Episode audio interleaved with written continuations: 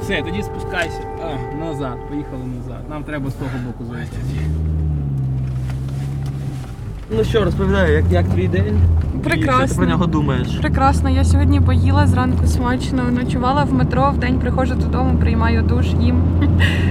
Як в звичайному житті, але от не хочу платити рублем, того хочу десь щось чимось допомогти. Я боялася йти в метро, дуже ночувати, бо я взагалі в мене найбільший страх це паніка великої кількості людей.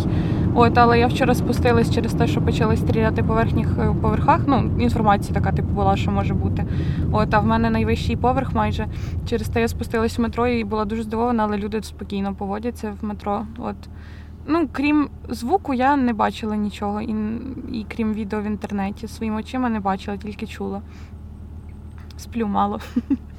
Не розумію, який день і що відбувається. Але все одно люблю Україну. Що плануєш робити? Допомагати всім, чим треба. А зараз як саме? А зараз, наскільки я зрозуміла, робити Молотова. Колись робила вже? А як робити, знаєш? Ну, я читала вчора, от, то приблизно розумію. Я шукала, куди мені поїхати волонтерити. Я підняла всіх, кого можна на вуха, бо я не розумію до кінця, як знайти, куди. От написала своєму знайомому і мене? Настя, А рочки? 20, А звідки? з Житомирської області. День хороший, майже весна. Всі помруть загарбники, все нормально. Повертай праворуч. А ви скажіть, от зранку ви прокинулись, зараз їдете в машині з незнайомими людьми. Як так вийшло? А отак і вийшло. Ой, блін, я Маш- Машинка Треба- під'їхала, виходіть. Як ви бачите, який зараз волонтерський рух? Наскільки він потужний? Точно потужніше, ніж е, в 2014-му. Так, прямо і ліворуч. От доїжджаєш до перехрестя і ліворуч. Треба, так треба. Нема питань. Це нормально. Які готові щось робити, дуже багато. Скільки я знаю, центри здачі крові не приймають людей, тому що нема де зберігати. Е, Люди допомагають як е, медикам, так ТРО, так ЗСУ, так Нацгвардії. Все добре.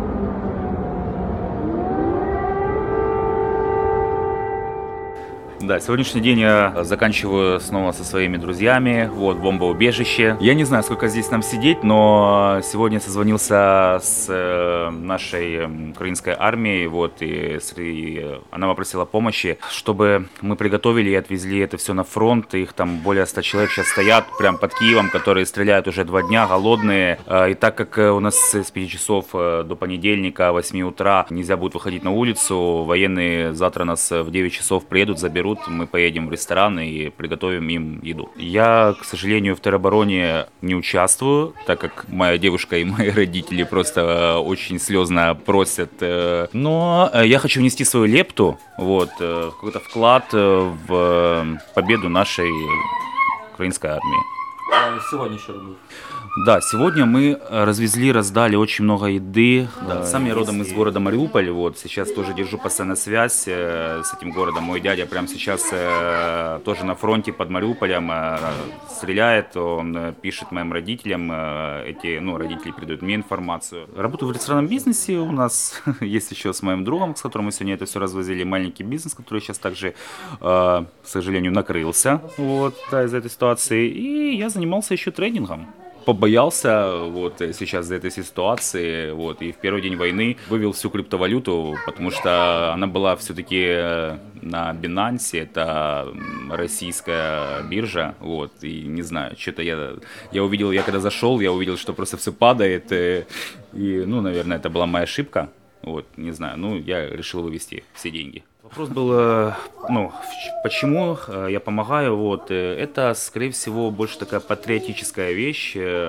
Я не знаю, откуда это проснулось. Наверное, это просыпается у людей со временем, потому что я когда переехал в Киев, я не был патриотом таким сильным, как, не знаю, Украины, вот, поэтому еще до этих всех действий на Донбассе, когда все началось в 2014 году, я считал, что я вообще живу в очень крутой области, в Донецкой, это на то время, как не секрет, что Донецкая область, считаю, что почти кормила всю Украину, потому что там было очень много всякой промышленности, металл, уголь, это все, да, и после того, как случилось все, ну, произошел Майдан, вот, я не могу сказать, что я прям сразу начал это поддерживать, я сначала не понял этого, но после того, как э, люди отстояли, после того же, как начали разбирать уже видео, когда сам Виталий Кличко подходил, помогал разбирать эти все баррикады, я понял, что сила народа может э, свергнуть власть. Свергнуть власть, когда просто все соединились, э, и после этих действий э, люди наши начали друг другу больше улыбаться просто так, больше, даже э, я сам, ну, который не очень хорошо разговариваю на украинском языке, вот, ну, пытаюсь поставлять свою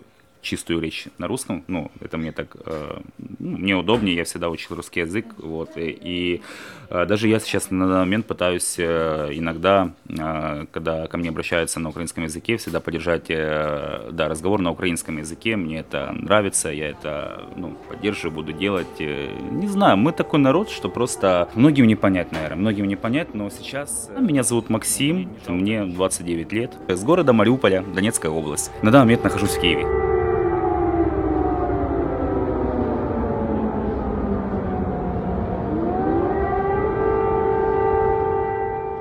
Привіт, я Максим Каменєв з Києва. В перший день війни ми з дружиною та маленькою дочкою сиділи вдома. Не хотіли до останнього йти до бомбосховища. Однак вчора, 25 числа, у нас на оболоні у Києві пролунала сирена, і ми вирішили все ж таки е, піти до бомбосховища. Ми пішли до метро, станція метро Оболонь, там провели ранок. В якийсь момент е, оголосили на станції, що вона переповнена і більше не приймає бажаючих. А всі, хто там був, попросили по можливості переміщатись далі по лінії. А ми з дружиною та донькою переїхали спочатку до станції Тараса Шевченка, де в нас е, приховувались наші друзі. Там просиділи кілька годин. Там було менше людей ніж на оболоні. Всі поміщались, всі вели себе культурно, чемно. Були люди з дітьми, звісно, і люди з тваринами. Просидівши декілька годин, ми вирішили все ж таки піднятися з метро і пішли додому до друзів. Потім знову спускались е, у бомбосховище, тому що неодноразово були е, сирени. Потім я відправився на Позняки, де е, мав забрати у дідуся і бабусі нашого сина. 11 років. Подивився на те, що відбувається у метро. Побачив, що загалом на центральних станціях людей доволі мало, і вони вже намагаються зробити своє перебування там комфортним. Дехто розставив столи, і дехто брав з собою розкладні стільчики, ковдри, пледи. Бачив навіть, як ем, дітям створили кінотеатр, поставили проектор та великий білий екран і показували їм мультфільми. Спочатку ми думали вивезти дружину і дітей до Львова. Однак, після того як побачили, що відбувається на вокзалі по відео, скільки там людей, яка тиснява, ми не наважились це зробити і не поїхали на вокзал. Довго розмірковували над тим, де будемо ночувати. Одразу декілька наших знайомих виїхали, залишивши нам ключі, і ми мали нагоду обирати в якому районі Києва фактично будемо ночувати. Спочатку ми подумали що будемо на Подолі, але там було доволі далеко бігти до метро і не було підвалу. Потім ми подумали, що краще все ж таки на Васильківській. Однак згадали про те, що поряд є аеропорт Жуляни, а також академія СБУ. І у підсумку вирішили, що поїдемо все ж таки до батьків дружини, тому що в них у будинку є гарний підвал, і не потрібно буде ночувати у метро. Загалом е, людям з маленькими дітьми складно зараз е, приймати рішення, тому що з одного боку хочеться евакуювати їх. Однак е, наші друзі, які виїхали зараз і, писали нам, як вони добиралися, ми зрозуміли, що це величезний стрес для маленької двохрічної дитини буде. Її набагато краще буде, наприклад, у батьків чи у дідуся і бабусі. З іншого боку, ми розуміємо, що будь-який будинок Києва може влучити снаряд. І перед таким от складним вибором ми перебуваємо. Поки що думаємо, що можливо все ж таки наважимось відправити дружину та дітей до Львова евакуаційним потягом. Однак зараз ми на лівому березі, метро не ходить, сполучення скасовано зараз е, між правим та лівим берегом Дніпра. Тож залишаємось на Позняках.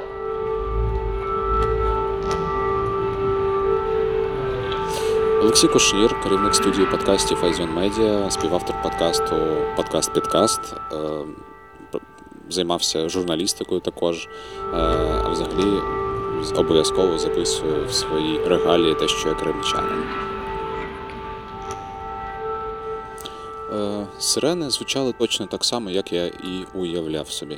Це такий звук, е, який ти не хочеш чути, але чуєш, і відбувається така реалізація да, моменту, коли ти такий блін, ну от це дійсно відбувається. Знову ж таки, ми ж готувалися до цього. Ми знали, що це відбудеться, Е, і навіть не останній рік, е, а всі останні вісім років. Насправді ми всі добре розуміли, добре знали, що це колись відбудеться рано чи пізно. Чомусь не чомусь, а з абсолютно аргументованих причин знали, що так буде. Було питання, коли і як.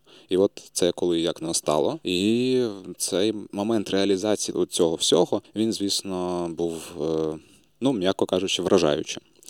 Е, Той ранок був, звісно, незвичним як для мене, так і для багатьох інших українців. Я прокинувся від того, що моїй дівчині подзвонила її мама і повідомила, що їх обстрілюють. Від цього дзвінка прокинувся я також е, і почав збори, да, активні збори. Мама дзвонила з е, південної України, якраз досить близьких місць до Криму. І, власне, в голові була каша. Було б дуже складно зосередитись на чомусь. Е, Це і сирени, які почалися у Києві, і всі повідомлення в інтернеті, які я почав прочи- прочитувати, це все створило нову атмосферу для мене. Да, і власне ми е, пішли в укриття е, в метро, пробули там певний час, повернулися додому, коли начебто це затихло, і коли ми почали взагалі орієнтуватися в ситуації. Першу ніч ми провели вдома, і це була така, мені здається, що найгірша ніч не тільки для мене, а й для багатьох українців, тому що вона була супер тривожна. Е, Ми ночували вдома, закидали наш коридор е, подушками і покривалами, щоб ми могли спати саме в коридорі, далеко від вікон. Переночувавши, зрозуміло, що це досить такий неприємний, звісно, experience. І е, після цього ми півдня ще провели в метро. Е, не було зрозуміло, наскільки е, небезпечно залишатися е, на вулиці після сирен, чи це вони обов'язково сповіщають про те, що зараз щось буде, чи вони просто попереджають про можливість такого. От і після того, як ми вже трошки провели там час, ми вирішили, що нам з дівчиною треба об'єднуватися з друзями і шукати компанію, з якою нам буде разом легше проводити цей час, переживати це все, можливо, допомагати нашій армії, допомагати всім тим, хто бореться з російською окупацією. Після цього ми об'єдналися з друзями, передислокувалися у інше місце, перейшли у підвальне приміщення. Тут ще об'єдналися з іншою компанією, дуже е, класних, хороших людей. І зараз ми в хорошій атмосфері, в хороших умовах відчуваємо безпеку, наскільки це можливо в таких умовах. І нарешті це той момент, коли я і е, всі мої друзі можуть потихеньку долучатися до допомоги армії, допомоги всім тим, хто бореться, і е, робити теж щось для нашої перемоги.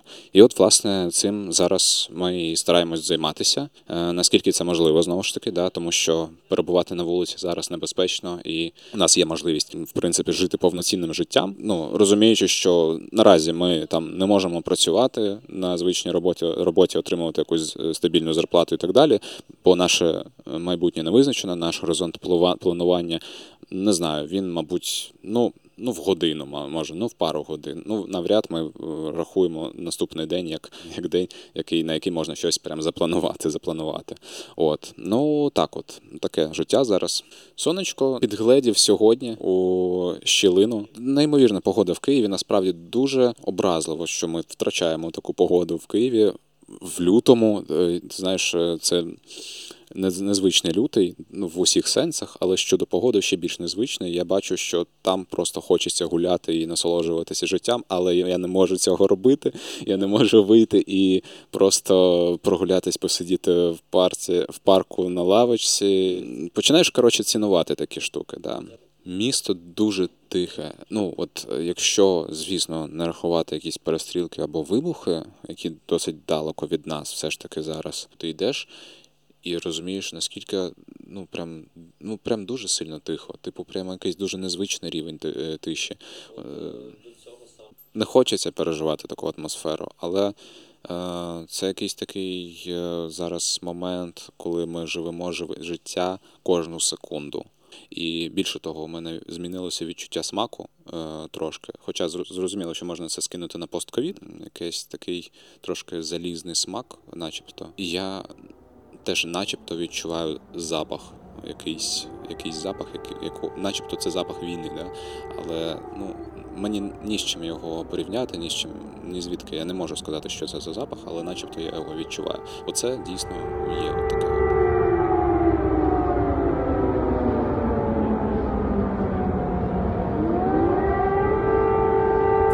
Привіт, це Віка Матола, журналістка видання Грати. Я прокинулась о 6.20, швидко прогортала стрічку новин і побачила знаки оклику: Київ обстріляли, Росія напала на Україну. Ще я побачила пропущений дзвінок від редактора Антона Наумлюка. Напередодні допізна ми обговорювали, коли Росія може напасти. Близько опівночі він сказав, що має інформацію, що з Криму пішла колона техніки, але ще пробує її перевірити. Прокинулися? запитав Антон в трубку. Ну, все почалося. Після цієї фрази я сказала рідним і почала швидко збирати речі. У мене маленька дитина, і залишатися в Києві у випадку наступу я не планувала. Уже тоді з вікна чутно було вибухи. Ми взяли дуже мало речей, щоб в разі чого мати можливість мобільно пересуватися по Києву. Переважно спакували дитячі речі. Після наступних кількох вибухів вирішили піти в метро і вже там бути до- потяга. Люди сиділи в метро на кожній станції. Дідусь з котиком в рюкзаку, мама з маленькими дітьми, колясками і собаками. З кожного потяга виходило багато людей, частина залишалась на платформі, інші виходили в місто. Коли стояли на пероні, над нами пролетів винищувач. Відверто було страшно. Наш, сказали чоловіки поруч, і це заспокоювало. Дорога була спокійна, правда, потяг повільно їхав. Якісь всі стали такі рідні, обмінювались думками, розповідями, хто і як зустрів війну. Ми зустріли одну пару е, з броварів. Їх будинок дуже сильно обстріляли вранці, і було видно, що вони тікали з України. В той же вечір вони пробували пересікти кордон України з Польщею, і дружина дуже хвилювалася, чи пустять її чоловіка, адже з маленькою дитиною вона б не впоралась там. Сьогодні я в Тернополі. Тут досить спокійно в порівнянні з Києвом. Час від часу звучить сирена, повітряна тривога. Цей звук не дає спокою, страх того, що з якогось боку може прилетіти. Я дуже вболіваю за тих, хто залишився в Києві, захоплююся їхньою сміливістю і витримкою. Я вірю, що ми вистоїмо. Ми сильна нація.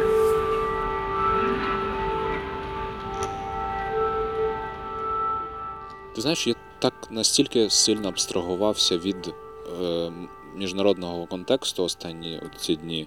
Мені просто зараз настільки е, важливіше і ближче те, що відбувається поруч зі мною е, і в цій країні, всередині неї. Е, я от тільки зараз почав якось вже дійшов до того, щоб читати і вникати трошки в суть міжнародних речей, там санкцій, санкцій тих самих. Бо спочатку ти такі санкції взагалі не цікаво. Ну, типу, окей, ладно, але насправді зараз це не рішає, не рішає мою долю, не рішає долю моїх близьких. Зараз рішає долю е, потуга нашої армії. сила, її мощ. Можливо, да, дійсно зараз такий безпрецедентний момент, коли ну дуже мало країн у світі зараз виступають е, за Росію, скажімо так. Навіть дуже поїхавши президент Чехії Земан, який ручкається з Путіним, ну цілується з ним, не знаю, в'ясно. Він навіть сказав, що Путін божевільний. Ну, типу, от настільки треба було ну наробити поганих речей. Ну тобто, це вже такий рівень, коли ти коли навіть. Якщо ти огидна людина, ти не можеш ігнорувати таку огидність іншої людини. Навіть ті люди, які ставилися індиферентно до окупації Криму, до подій на Донбасі, е, взагалі до російської агресії, як е, військової, так і культурної, так і інформаційної і будь-якої взагалі агресії, ем, то вони зараз.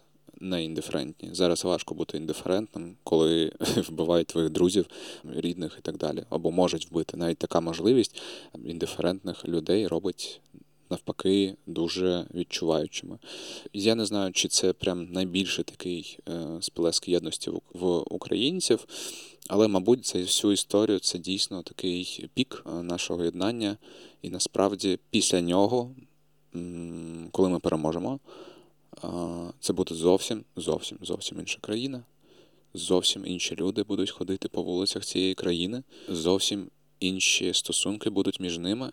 Не знаю, раніше ми дуже так меншовартісно до себе ставилися, як до людей, е, які от тільки куди нам та Європа, куди нам ті Сполучені Штати, це от цивілізація. Ми там десь там внизу, не знаю, на, в краї, в списку країн третього світу, і якби ну важко з цим не погоджуватись, коли ти там бачиш да, певні проблеми певні, да, політичні, неполітичні, економі... ну, да будь-що, да будь-що, багато таких речей. Але зараз, коли ти бачиш, ем, яка ця країна насправді, ти розумієш, що ні. Це що це її поваги, поваги цієї країни мають е, добиватися інші. Е, Будь-хто. Будь-хто. І я маю честь бути частиною цієї країни. Тим, що я долучений до цього, і якось, хоча б трошки, але можу внести свій, свій якийсь вклад. От це робить мене насправді, ну можна сказати, щасливим, бо ну, ну це такі речі, про які не знаю, ти читаєш в підручниках історії. Е, Кожна людина, ну там поїхала вона з Києва чи не поїхала. Вона робить те, що може робити. Да? Тобто ті люди, які поїхали з Києва, не означає, що ну вони не покинули його, не не кинули там на призволяще або щось таке. Я відчуваю себе тут вдома. Частина моїх друзів поїхала. Я хочу залишатися в Києві стільки, скільки я можу, і скільки скільки це потрібно, наскільки це реально. Ми от поговорили з дівчиною і зрозуміли, що ми не можемо просто залишити наш дім. Ну просто не можемо. Просто ну це ми відчуваємо так, що ми ну не хочемо розривати цей зв'язок морально для нас, так знаєш, відокремлюватися від цього місця. І тому ми залишаємося і будемо залишатися, поки це можливо. Але зрозуміло, що цінність життя е, досить висока, і рано чи пізно щось може підштовхнути все зробити. І це теж нормально. Варто розуміти, що життя ми насправді боремось тут за життя в першу чергу, за життя і свободу.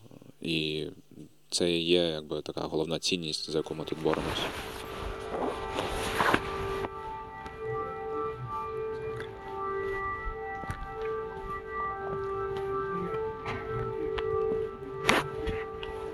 Сьогодні 1 березня.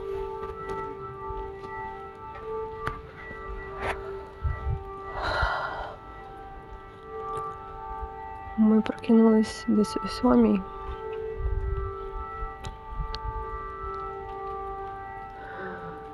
Вирішили, які ходи треба проробити в плані логістики. Снідали. Важко е, їсти буває. Хоча коли сидиш в підвалі, то спокійніше їсти.